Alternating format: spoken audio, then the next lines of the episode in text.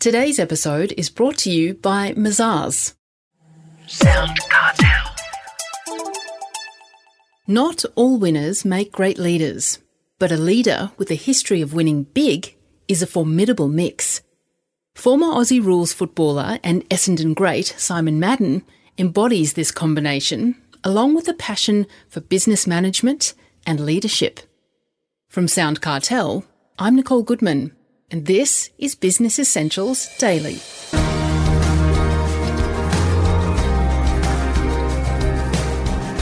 Simon Madden is one of Australia's most successful and admired Australian rules footballers. For those who don't know, or would like reminding, he played 378 games for the Essendon Football Club and was four times Essendon Best and Fairest. Simon played in the 1980s when the Bombers were a champion team, including in two Premiership winning sides. Not only a great player himself, but a leader of great players, he captained the Bombers for two seasons and three for his home state of Victoria. While still involved with the club as a board director, these days Simon's a highly sought after speaker and business consultant. He's the founder of Simon Madden Consulting, where he helps train and coach business leaders on developing highly effective teams. Chris Ashmore asked Simon whether his on field success came down to natural talent or a determination from within. I was the last one picked in the grade four football team, so I don't necessarily think it was talent. Uh, very awkward as a young fella, but I think you get a chance and you take your chance. It's a very, very hard profession. While it might look good on telly, there's a whole lot of stuff behind it, makes it really, really hard. And you have to drive yourself and you have to challenge yourself, and it will challenge you physically, mentally, emotionally, and even spiritually because it, will actually test you on what you believe about a whole lot of things.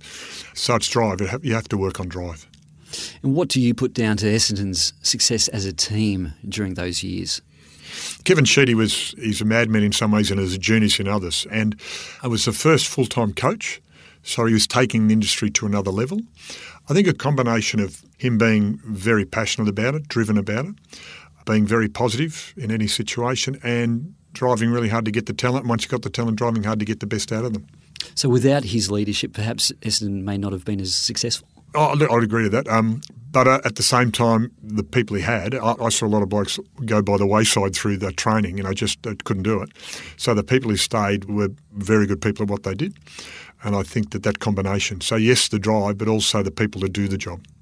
Now you're still involved with the club, but since hanging up the boots, what got you into the, your current role as a business coach and mentor? After um, football, I, I, used to be a teacher in football, and I moved into business, and I, and I saw that there was, in lots of ways, there's a gap of modern leadership in business.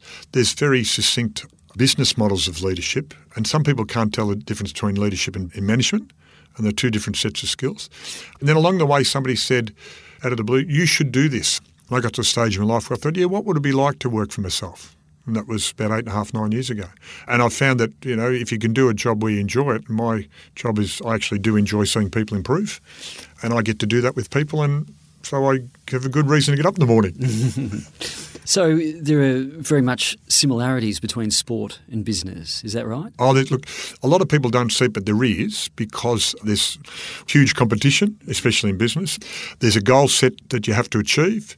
There's a group of people, whether it's one, two, three, five, either directly or indirectly working together to the end goal. And what you find and people have to more and more understand in the modern world that business is about collaboration, which is we're interdependent and we get taught to be independent, which is important in certain areas. But within a big organisation or within organisations working together, or you with your customer or your client, there's an interdependence on each other. And if you understand that, then you can actually work your business in a direction that will actually benefit from that. And we're not selling products and services, we're selling solutions and outcomes. And if you understand that, then you understand the collaboration bit, you can have a more successful business. You use a catchphrase for your business you call improve your people, improve your business. How do you improve your people? It's not easy to do, right? No, no, it's not. And it's in some ways there's a lot of soft skills. Like in sport, it's very measurable, and you know, it's, the scoreboard is directly about the goals. But in business, um, there's a whole lot of research from a whole lot of people in a whole lot of areas that one of the most underutilized resources in any business is its people because we historically use them like cogs in a machine and if one doesn't work we swap them over But more and more, it's about if you can align the goals and aspirations of the worker with the goals and aspirations of the organisation, and they're intrinsically part of it, you'll get a more productive worker. And then, funnily enough, if they're more productive, you'll make more profit. So people are starting to say the intrinsic value of getting involved in, a, in the business, and it's not easy to do, but if you understand it, that's the first step. Nobody who works for Google says, I work for an IT company. They say, I work for Google and understanding what that means and why. There's a brand there, but also there's a whole lot of connection behind that brand that if you delve into makes that brand stronger because the people have an emotional and mental tie into that, not just a physical tie. You have a methodology you use to help people succeed. Can you tell us what that's about? Uh, clarity, direction, challenge, and cooperation. So, real clarity about your situation, the good, the bad, just real clear about where you are. Then setting a direction, understanding what your direction is with your business, with your employees, your clients, your market.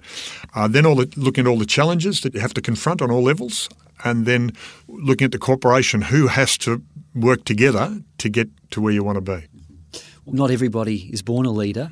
I don't think anybody's born a leader. It's it's easy to say some people are, are born leaders. That's a whole, you know, again, this is a whole philosophical view, I suppose, uh, about how you get that position to be a leader. And you know, I was a um, I was a prefect in primary school.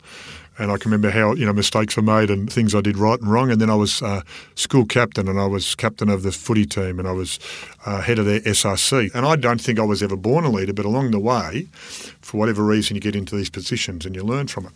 But very simply, management is about getting all the ducks in the row.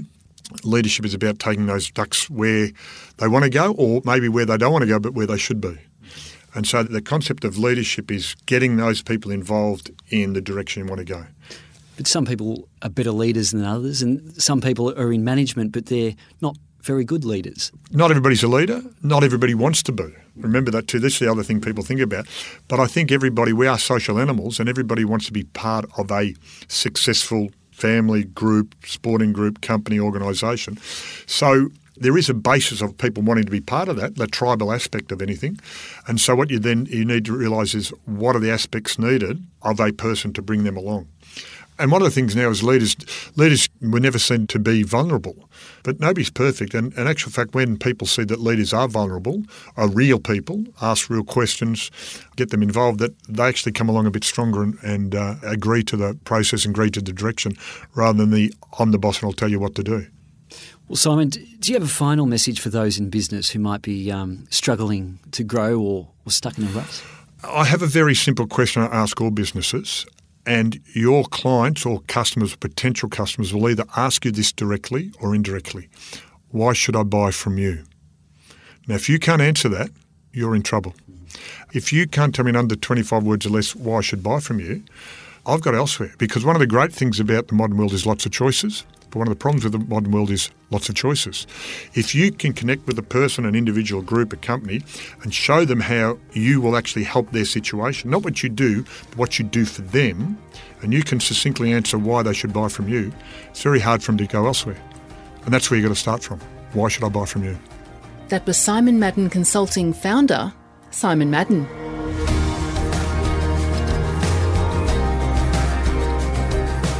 Business Essentials Daily is a Sound Cartel podcast. Executive producer is Heather Dawson. Producers are Nick Schilberger, Chris Ashmore, and myself. Technical production by Pete Letts and Belinda Trimboli. I'm Nicole Goodman. Thanks for listening. We'll bring you more B Daily next week. Sound.